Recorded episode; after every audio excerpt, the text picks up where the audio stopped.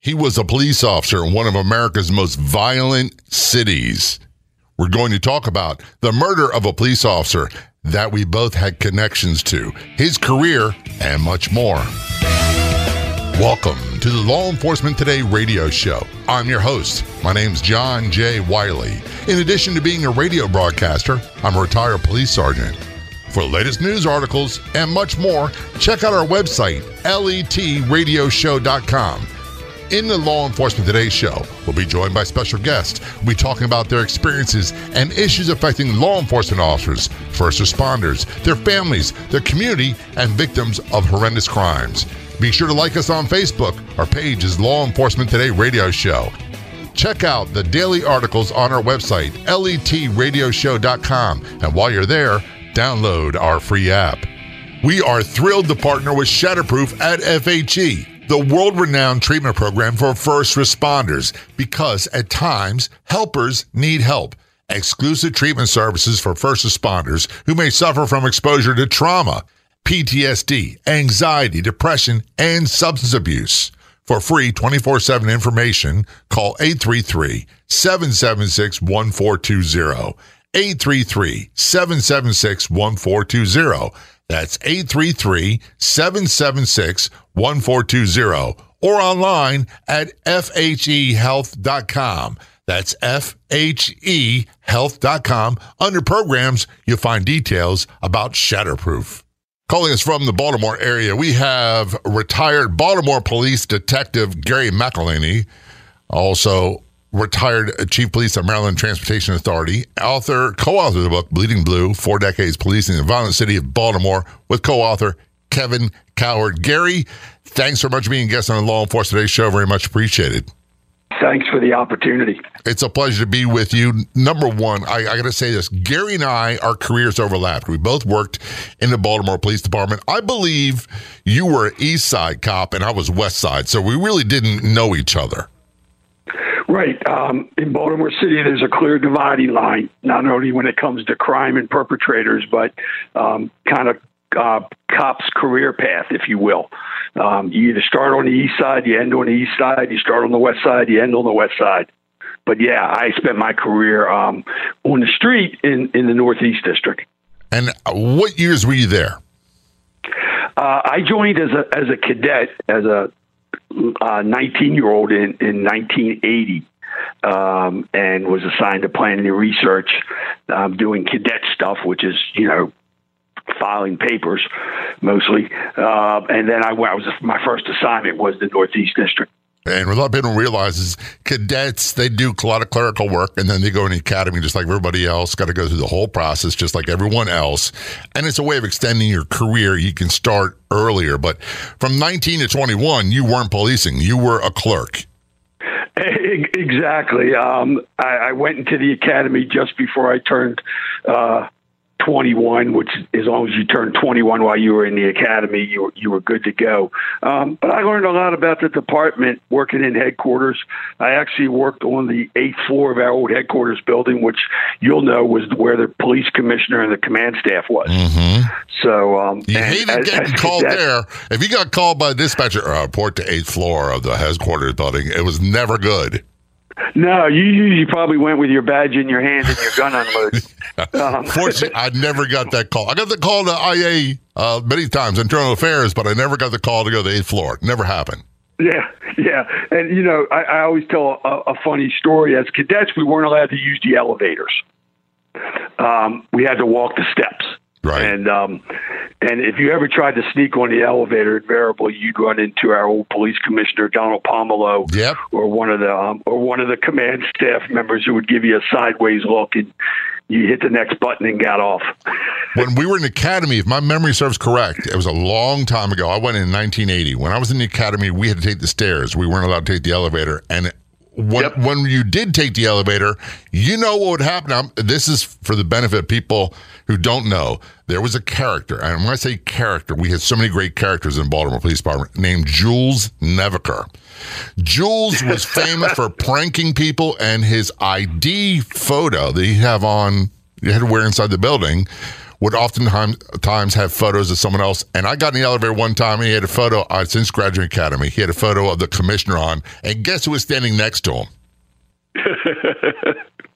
This guy it had priceless. to be the commissioner. It was. Yeah. He was priceless. So, you know, there's a lot of levity. Those are things that I miss. You know what I don't miss, Gary, is, and I, I people ask me all the time, and I don't normally entertain the question, how violent is Baltimore? And they act like it's a recent thing. In the 1980s, it was no joke. As a matter of fact, it might even be more violent than it is today. Yeah, no, I agree. I think um, you know when you look back at the '80s and e- even earlier, when when you look back at history of our department, um, you know, police officers murdered sitting in their cars um, by members of the Black Panther Party. Um, that occurred in Baltimore on Greenmount Avenue, um, and the murders were well over 300 in the 80s, which is kind of the artificial benchmark, if you will, that people tag on Baltimore when it comes to whether it's violent or not. Um, but I think the difference now is Baltimore City's population might be, you know, 40, 50% of what it was back then. Um, so sheer per capita numbers is what people focus on. But Baltimore's always been a major, major city when it comes to violence. And, you know, we led the country in, in heroin. Baltimore was the heroin capital of the East Coast for much of the um, late 60s, 70s, going into the 80s, and then, of course, took off when crack cocaine became um, the drug of choice on our streets. Many changes. Well, I think when I started in Baltimore, there's about 880,000 people. Uh, in the 60s or 70s, there was a million plus in, in Baltimore City. Yep. And now, last time I checked, I think there's about 660,000 and they're they're like 500 police short. So one of the things that people really need to understand, and I'm just using numbers from Wikipedia, and I'm going from the top of my head because I don't have it in front of me. From 1980 to last year, 2021, 11,500 plus people were murdered in Baltimore. 11,000. And and people act like that's just an everyday occurrence. They don't get up in arms. Can you imagine? We we didn't have that many people killed, I believe, in the Afghanistan war in 20 years. Correct. Correct. Or in our war, our total war on terror. It it uh, is mind-boggling. And so again, how violent is Baltimore? That's a question I don't like to answer. That's a question I don't entertain very often. I'm sure you got this too. I was involved in Right. four shootings in, in a little more than 10 years. The first two I never fired back. They were never like they're portrayed in the media. The news media in Right. particular portrays them as a certain way that we're all trigger happy. That's not the case. But shootings, and while they were everyday occurrence in Northwest District of Baltimore and Western, murders weren't. Murders were quite frequent, but shootings were daily. Yeah, Baltimore, um, in, in terms of how violent it is right now, is extremely violent because you know the majority of the homicides in Baltimore used to be attributed to the west, to the western or the eastern district, two very small districts within the police department's nine district structure. But now it's spread. Now, Northeast, uh, two years ago, Northeast had one of the largest increases um, in homicides and shootings. And as you know, we used to call Northeast a country club, right? It, could, Exactly. it had two golf courses in the district. Um, And that's where you went used to laugh and- retire. That's where cops went to retire. Right. like, you know, oh, you took your nothing bad right, you happened took your there. putter. Right, you had your putter in the back of the trunk, um, you know, for those slow nights. But um, that's that's not the case now, and, and and we've seen a lot of what you and I would call innocence. Yeah. Right, so robberies gone bad. Um, people shot on the street. People shot in in the Baltimore Inner Harbor. Homicides occurring at the harbor, Yeah. um, the crown jewel of Baltimore, which used to be protected with everything they had. Um, you know, we've had a couple of those recently. Um, And it's- so it's yeah, it- never it's literally out of control. we've got crime with sque- squeegee kids. We've got crime, and uh, people just and and I hate to say this negatively, and it sounds negative when I say it. For many many years, Baltimore had a huge drug problem, and no one seemed to care until it entered the suburbs, until it entered the counties and the more affluent neighborhoods, and that violence goes with it. It's part of the game. And we return to our conversation with Gary McLhinney. We're going to talk about more of his career. We're going to talk about homicides of police officers, and one in particular that we both have a connection to his book, and so much more. This is the Law Enforcement Today Show. Don't go anywhere. We'll be right back. Of all the radio stations in the United States, there's only one show like ours, the Law Enforcement Today radio show. And on Facebook, there's only one official page do a search on Facebook for Law Enforcement Today Radio Show. That's Law Enforcement Today Radio Show on Facebook. When you get there, click like and follow. Are you wondering where you can find more great podcasts? Head to letradioshow.com, click Be Heard, and discover other fantastic podcasts like this one. Also available on our free app, all at letradioshow.com.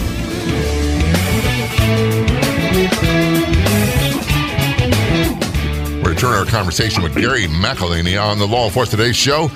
Gary is a retired Baltimore police detective. He is also retired Maryland Transportation Authority police chief. He's co authored the book Bleeding Blue Four Decades Policing the Violent City of Baltimore with co author Kevin Cowherd. In that book, it's a collection of stories from your experience, but it's also really focusing on the murder of many Baltimore police, isn't it? Um, it is. I, you know, I, for ten of my years in the Baltimore Police Department, I was president of the police union, uh, the Fraternal Order of Police, and um, that was a full time job uh, for me. And um, I got to know many of the, the, our survivors of officers who were killed um, and work with them on projects um, that were near and dear to them and us. So uh, yeah, I, I, focus a lot of attention on the book onto those heroes um, who were killed uh, during my career. I got to say this. Uh, I've been a member of the Baltimore FOP since 1980. I'm still, even though I've been retired 30 plus years, I'm still a member, dues paying member. And the main reason why is the legal defense of officers. They saved my life when I did nothing wrong. And they do that for many, many others. Uh, it's great organization. And they get unfair press all the time, the news media. It's, they make them sound like we use the term police union. You just said that it's not really a yeah. union. We're not allowed to do a lot of things that a lot of unions can, but it's the only thing we have.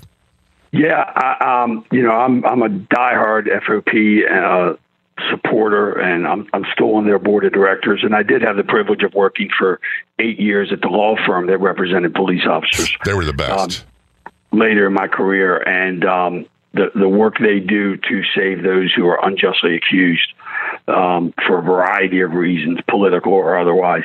Um, is is it's been consistent. I think that firm has probably been representing police officers in Baltimore for well over 45 years. They they've done a great job and I don't talk about my story because it's not just my story. It's my ex-wife's story. It's my daughter's story. Right. It's my current wife, my mom, my sisters.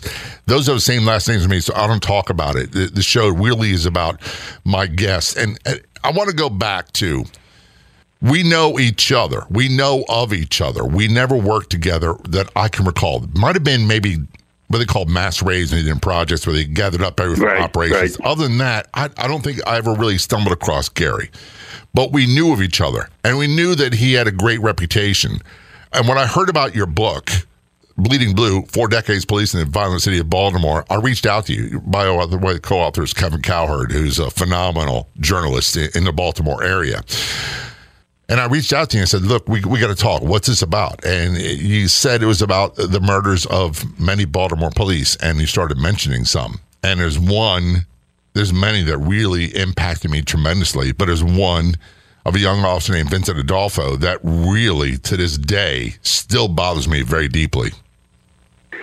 Yeah. Um, it, it bothers all of us. And, you know, we came on around the same time. So we were, you know, you and I were we were in, in our careers as Vince was in his career, right? And um, I know I was in patrol. Um, Vince was a patrol guy. Um, we were both young. It, it really hit home to me, you know, newly married. Um, and Vince was doing the night he was murdered, um, was doing what we all did and and really loved to do. I mean, you know, people talk about getting into police work for service and and other things, but you know, chasing bad guys was what we loved to do. Um, and you know, that's what Vince did that night. The, the details of that night show what kind of police officer Vince was, and it was reflective of, you know, the thousands of other officers in patrol that were just, you know, out there day in day out doing their job. Yeah, they were they're grinding out calls for service and looking for bad guys in their post, and we had a real post mentality. Look, I didn't want other cops having to handle my post that meant they had to disregard theirs. I didn't want other cops from other sectors coming to our sector to do it or other districts. So we would stack calls, but we always had the mentality, and our sergeants drilled into this. Look, make sure your post is clean. Get get the bad guys off the street. Know who they are. And, and a long story short, I had a run in. I guess is a little more than a year before and a very quick explanation story. I, I, was getting out of my patrol car. I walked into a known drug retail establishment, uh, and a guy uh, opened the door for me who had arrested many times before. And he said to me, That guy walking down the street's got a gun in his shopping bag. And he described the guy, and I saw him. And I walked after him and called for backup. My backup officer came up. We grabbed the guy. Long story short, when this plastic bag hit the hood of our patrol car. Back then, it was AMC Concords. That's how long ago it was. Yes, they were. it was a heavy metallic sound, and we knew right away what that was. And he reached for it, and we grabbed him, secured him, and turned out to be a 357 Magnum. And his name was Flint Gregory Hunt. And right. he was he was if my memory, memory is correct, he was convicted. He had other things he was convicted for. He was supposed to be in prison. He wasn't. Yeah. Um, Flint Gregory Hunt was, um, you know, it's it's an understatement. He was really a bad guy. He was known on the streets of, of Baltimore as being extremely violent, um, not wrapped real tight when it comes to um, people's ability to influence him, to get him to do things. Plus, he did it on his own. He was a street guy, and um, he was out there for no good and no amount um, if he was going to be on the street, he was going to be committing crimes. And quite frankly, his his history when he was incarcerated, he was committing crimes inside as well. Yeah. As a matter of fact, the guy who who tipped me off about him said he's here to hit somebody, uh, which was slang yeah. back then for for murder. He was there looking for someone to shoot. And he had a beef with someone yeah. on the west side, and he came all the way over. And I believe he even took the bus. Uh, it, it was not uncommon for extremely violent criminals to take mass transit. Yeah, I mean, and it was unusual because he did have a reputation and a history of being on both sides of town. Yeah, I mean, he was an East Side guy. Um, it was where he laid his head a lot, but he was um, known to be in the Western District, and quite frankly, he was a hitman because he got, he's got other bodies on him as right. well besides Vince's. And we'll talk about that in a moment. And, and you, you, said something, and God is like going back in history, and it's not necessarily all pleasant. It's it's some of it's very emotionally upsetting. I worked narcotics for many years out of the Northwest District, and it was detailed to DEA. And I remember on a drug raid in the southern end of Northwest District, and it was a multi-level building with a fire escape in the back. And somehow another, me and guy got in this fire escape, and it was between me. I was between him and the exit and he was a known hitter and he had about seven so-called at that time seven bodies under his belt and when you've got to go up against someone like that, I'm going to tell you right now, just my experience, professionalism, courtesy, nice language, all that stuff goes out the window, and it can quite often become a battle of life and death. And that's what happened. Yeah, absolutely. It uh, you know you got you you know, tr- hopefully training kicks in when you go up against a guy like that, but it's a street fight. It's a street fight. It's, ugly. No one likes street yeah. fights, even cops. And we had a saying it's like making sausage. No one wants to see it made in public. This is Law Enforcement Today's show. We're going to turn our conversation with Gary McLhinney in just a few moments. There's so much more to talk about. Don't go anywhere. We'll be right back.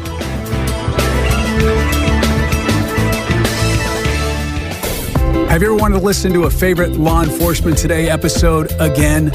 Or chat directly with John J. Wiley? Now you can. Download Podopolo for free on either app store and send John J. Wiley a DM right on the app. That's P O D O P O L O, Podopolo. Has this ever happened to you? You sign up for a free email newsletter, and within hours, you're receiving tons of spam. That won't happen when you subscribe for the free Law Enforcement Today radio show email newsletter. We won't spam you. No more than two emails a week. I promise all subscribers are automatically entered in all future contests. Sign up at letradioshow.com. Scroll down to the sign up area. That's letradioshow.com. Return conversation with Gary McLhinney on the Law Enforcement Today show. Gary is a retired Baltimore police detective. He's a brother, served the same time as me. Our careers overlapped. He's also retired Maryland Transportation Authority Chief of Police, the agency protected Port of Baltimore, BWI Marshall Airport, State Bridges, Tunnels, and Toll Roads, co author of the book, Bleeding Blue Four Decades Policing the Violent City of Baltimore, with co author Kevin Cowherd. Now, this book is a lot about all the officers that were murdered and their stories of what happened and a little bit of backstories about their family. The, the one we're talking about in particular, because there's a connection, is the murder of police officer Vincent Adolfo. I explained my part before. Can you tell us what happened, what transpired?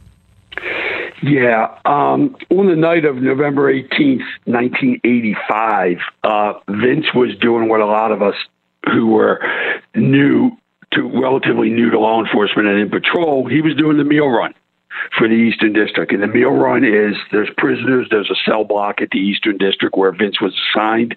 Um, his job was to, to pick up the meals, you know, and deliver them to the cell block. Meals were all all made off site, um, and he was returning actually from the, the city jail where they prepared the meals for the Eastern. And um, Vince was returning to the district from the meal run. Um, saw a car. Back then, we didn't have computers in our cars. Um, we had what was called the hot sheet. Um, and um, it was a sheet of paper that listed a lot of stolen cars on it. Um, Vince had it pinned to the to his dashboard, like most of us did, uh, with a thumbtack. Um, and you know, he real he noticed that the car was stolen. Um, called it in um, to confirm it, and then proceeded to do what was tactically um, exactly how we were trained. Um, he followed it. Um, he noticed it was occupied by a couple individuals. He called that into dispatch. He waited for help in order to be able to box in uh, the vehicle. Um, he didn't try to do it by himself, knowing he had multiple folks in the car. Um, and they initiated basically a, a textbook car stop. So much so that the car that was stolen um, actually hit one of the police cars um, during the stop. And this was on the east side um, of Baltimore where Vince worked. Um, immediately upon the car stopping, um, the driver exited the vehicle and ran. Um, as we all try to do, we want to get the driver. He's the priority. Uh, Vince took off after the driver while, driver while other officers uh, detained the passengers. And there was a gun in the car um, as well. Uh, Vince took off um, in a foot chase, caught up to the driver in a in what was called an alley, but is actually kind of a a street combination alley. Baltimore City, uh, you know, as you know, is a series of row houses, small streets, um, nooks and crannies, if you will. Um, and Vince ch- chased the um, the driver of the vehicle down the alley and um, was able to catch up to him. Uh, again, our training at that time was you would sprawl people onto a wall or a fence that is, you know, kind of like you saw on the TV, you know, hands out wide, feet out wide, um, on the wall. That was the training at the time. It, it's now different, and we probably should get into that uh, at some point. But Vince did it by textbook.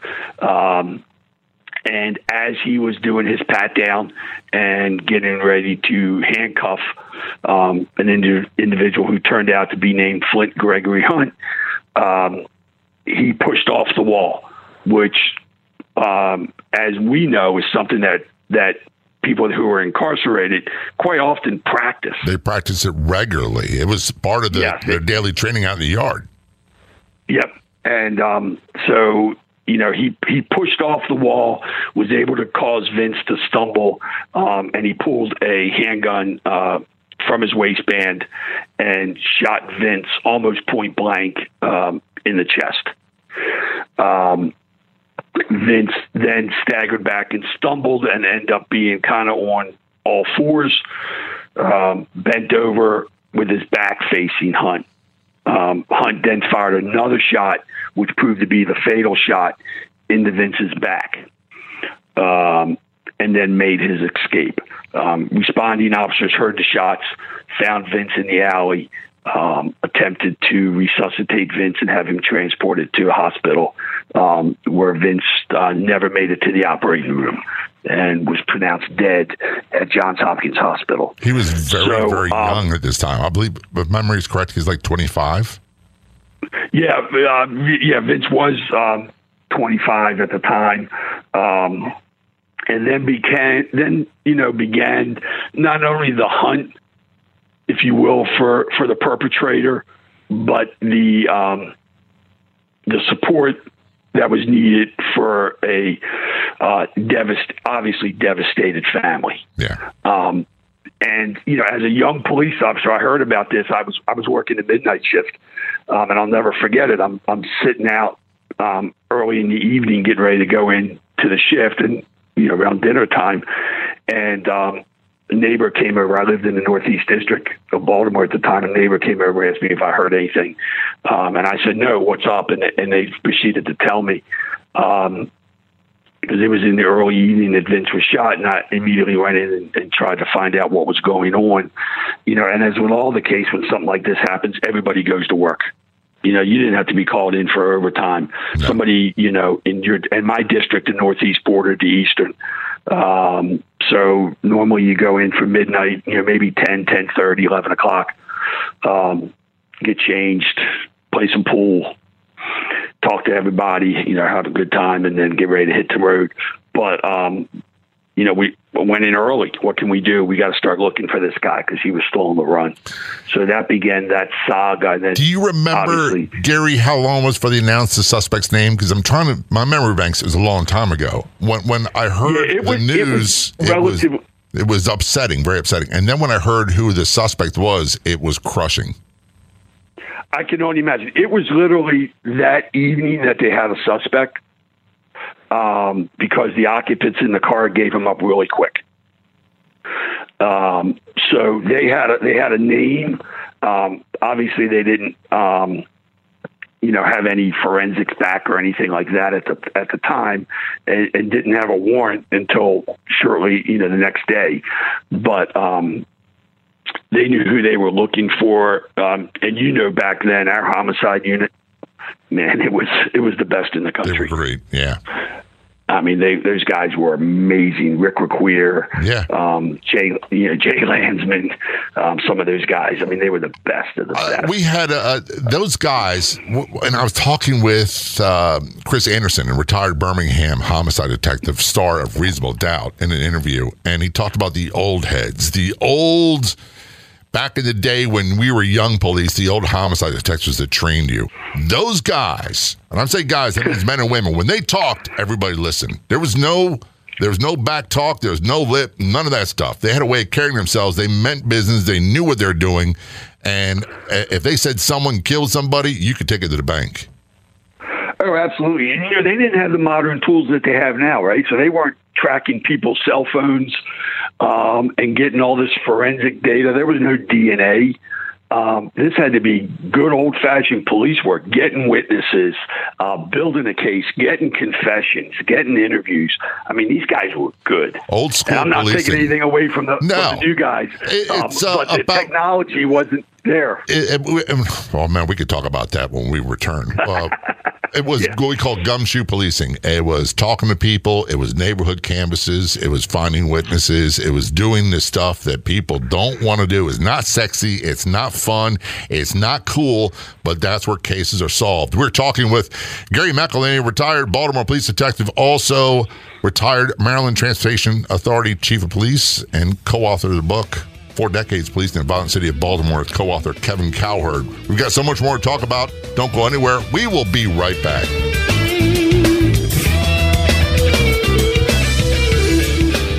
This portion of the Law Enforcement Today radio show is brought to you in part by Pet Rescue Life Facebook page Everyone's welcome at the Pet Rescue Life Facebook page, where you'll find fun, informative, and enjoyable posts daily. Purebred, mixed breeds, rescues, we love them all. Be sure to like the Pet Rescue Life Facebook page.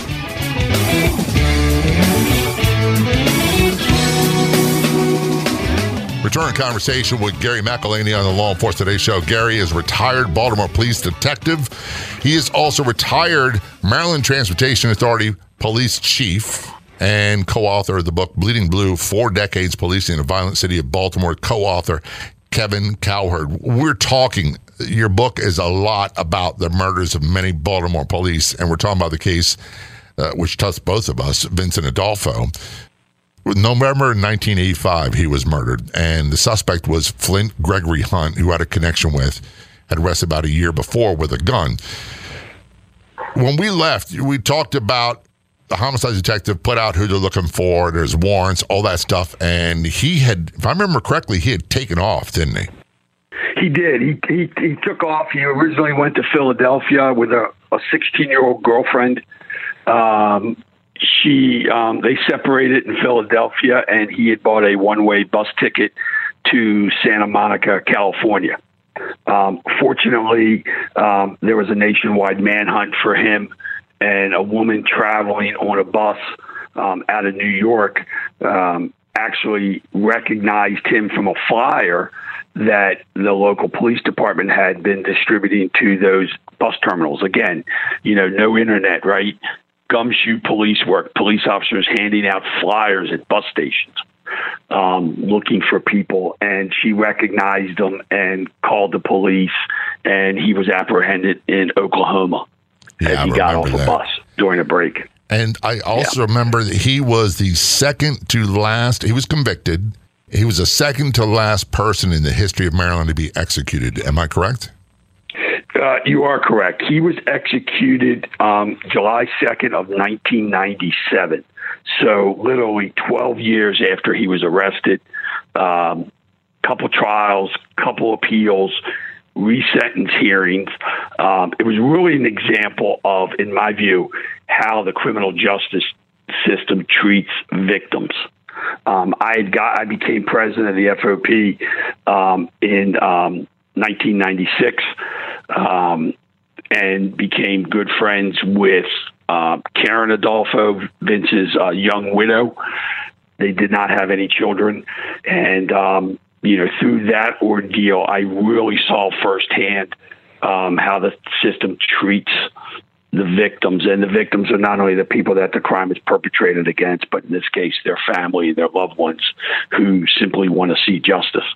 If my memory's correct, theirs was the stereotypical Hollywood described high school romance. They were romantic when they were kids, and they'd wait till she was older, and they, they'd been together. That's all they ever knew was each other. Correct. Karen was 12 years old, and Vince was 16 when they met. Um, Karen wasn't allowed to date um, until she was 16.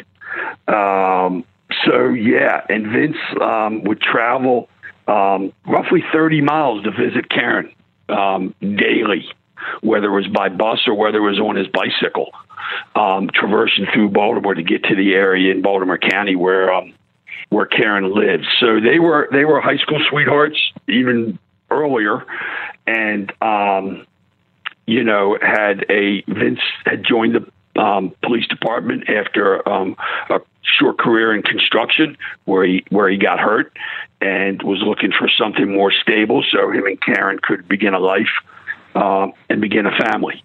And the police department offered that. One of the things I've always struggled with, Gary, is I, I, I tell people that if I saw a widow of an officer, I'd be afraid to talk to them. I'd be afraid of saying the wrong thing. And you helped me with that quite a bit as a prior interview with Kim Martin Diachilla. Uh, her husband, Billy Martin, who used to work for me in Central District of Baltimore, was shot and killed a couple months after transferred. She really helped. She said, "You know, you can't make things worse. The worst has already happened. The worst you can do is ignore us uh, uh, or not talk to me. Talk Right. about football. If I want to talk about Billy, I'll talk about Billy. If I don't, I won't." But Karen, I was always, I always felt guilty. You know, hindsight's twenty twenty. There's nothing I could have done different, but I always felt guilty that if I had done something different, I know logically this doesn't make sense. Vincent still be alive. And I know hindsight twenty twenty. I know. I'm, look, I know logically, but that doesn't take the emotional aspect of it. And I've always been scared to reach out and try to find Karen. Yeah, I, I still I'm still in touch with Karen today. Um, Karen has built a uh, a wonderful life for herself, but clearly she was, um, you know, uh, I don't know. I don't even have the words to describe what the devastation occurred to her and her family um, by losing Vince. They had just been married uh, a little, like a month over two years prior to the um, to Vince being killed, and you know, Karen and I, we talk. We talk a lot over the years. We talked a lot um, when I was preparing the book. Um, I would not have done the book if Karen would have said no. Isn't that amazing? She inspired um, you, kind of push you to move forward. Yes, um, I reached out to Karen and said, "Listen, I got this idea. I want to focus on um, police officers killed in the line of duty. I want to talk a lot in the book, and uh, you know, I divert uh, devote um, little over three chapters of the book just to Vince because um, subsequently to um, Hunt's trials. He was sentenced to death, as you mentioned, and you know I vowed to be there for Karen because Karen, and you know this, victims um, are not often granted the opportunity to witness the execution of someone that killed their loved one. And um, we were able to work it out where Karen could be a witness to the execution, and I wasn't going to let her go there alone. Um, so I offered myself up to be a witness to the execution as well, so I could accompany Karen. And we've had a wonderful relationship over the years. Um, she's just a dear, dear friend, and I, you know, really enjoy spending time with her. Please tell her I said hello, and she's feel free to reach out. I certainly anytime. will. Absolutely. And I applaud you, Gary, for doing what you've done because here's what when I originally started this idea for this show. Uh, twofold. Number one of them was a big part of it was so many survivors like Karen say their number one fear is that their loved one, a police officer or anybody else, would be forgotten. That no one would tell their stories, and that's a big part of why we do the Law Enforcement Today show. I can applaud you for doing what you did uh, to make sure that their their memory is kept alive and that their sacrifice is kept alive because so many great people in Baltimore have paid the ultimate price, and many people, many many more, have been severely injured and they, they're in wheelchairs. No, you're you're right, and, and you're right. It is hard. What do you say? I, I, you know, the countless times throughout my career, I responded to shock trauma, um, you know, the hospital that treats our officers to hold a, a, a widow's hands or, or, children's hands as the doctors come in and tell them that, um, you know, their loved one did not survive. Um, it's hard. It's hard. But I can tell you, um, those of us that are, have been in the business um, of law enforcement, we say never forget, and um, and we don't we we don't. And um, there's great organizations out there that help these family members that are are left behind, and um, we got to support those. And quite frankly, a, a, portion of my book sales are. Um, going to two organizations. One is the Signal 13 Foundation, which helps Baltimore police officers um, in financial need, and COPS, Concerns of Police Survivors. Two just great uh, organizations. They're phenomenal. I, I, want to talk about your book, Bleeding Blue: great. Four Decades Policing the Violent City of Baltimore. Where can people find it? Where can they buy it? Because you said not only is it a great read, but it helps benefit these two great organizations. Yeah, so um, you know, I'm really proud of the book. Um, it took a while; it was one of the hardest things I've ever done, but it's available on Amazon, Barnes and Noble, any online um, book outlet. And like I said, proceeds are going to Concerns of Police Survivors um, and Signal 13 Foundation, two organizations that I've supported for years. And um, you know, I, it, writing a book is hard, um, and it, it puts you out there. Um, you said earlier, we will never forget, and I'll be honest with you. There's times I wish I could, and there are times that memories come up, and I and I, they're uninvited. They're not welcome, but they're still there. Yeah, and you know, they're and they're always going to be there. I, I devote a section of the book for, with photographs of every officer that was killed during my career, whether it was in the Baltimore Police Department or as chief of police. I lost three officers in the line of duty. Um, and eulogized each all three of those and are still close with their families. And I think that's the connection that makes it, um, I want to say, bearable. Because you're right, we, we never forget, and that can be good and bad. And the, the mission of law continues on. Yeah, I, I got to cut you off because we're almost out of time. Is there a place where people can find out more about you or contact you online? Uh, they can. Um, they can. They can reach me online at Gary at McLhinneyConsulting.com. And um, I, you know, I'd really appreciate it if anybody um, has any questions, wants to reach out, wants to talk to some of our family members, um, or, or, be in touch with law enforcement in Baltimore. Please um, let me know. Um, the publisher is um, Apprentice House Press, great organization based out of Loyola University here in Baltimore, and um, you know, it was a great project. You said Kevin Cowherd's a Baltimore guy. Oh, he's he a was legend. great to work. He was great to Gonna work have with. to cut you off, Gary. Thanks so much for being a guest on the show. We will definitely have to have you back in the future. Great, thank you so much. I'd like to thank our guests so much for coming on the Law Enforcement Today radio show. The Law Enforcement Today radio show is a nationally syndicated radio show broadcast on numerous stations once a week and growing. If you enjoyed the podcast version of the show, please do me a big favor. Tell a friend. And if you're able, leave an honest review and or rating. I'll be back in just a couple days with a brand new episode of the Law Enforcement Today radio show and podcast. Until then, this is John J. Wiley. See ya.